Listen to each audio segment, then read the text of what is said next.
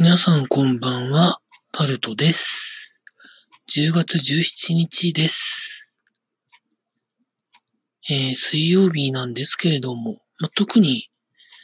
私自身には特に何かがイベントがあったとか、そんなことはまあないんですけれども、今日の午前中だったらしいですね。YouTube が一時的にサービスが全部落ちたらしくって、そんなに長い時間じゃなかったらしいんですけれども、まあ、サービスが止まってツイッターでなんか落ちた落ちたみたいな話を一応目にはしたんですけれども、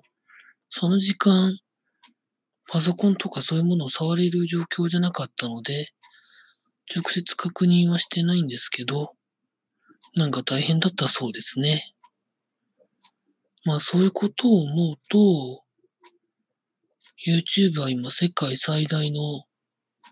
動画サイトということで、まあ、いろんな人が世界中で使ってるサービスなので、いざ何かが起こると、そんだけ混乱になるということが、まざまざとわかり、状況というところで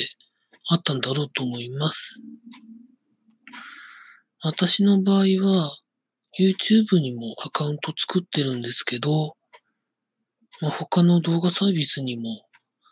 例えば、Vimeo だったりですとか、最近で言うと、マストドンっぽい動画サービスのピアチューブですかね。それにもアカウント作って、一応分散はさせてるんですけれども、YouTube がやっぱり一番影響力がある分、まあ、いざという時は大変になるんだなということを、なんかにかい言ってますけれども、大切なことなので、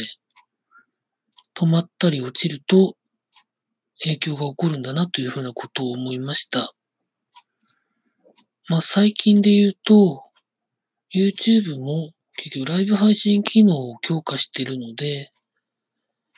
予定していたものができないとか、そういうところで経済的損失みたいなところも出てくると思ったり、あったりなかったりするんでしょうと思うんですね。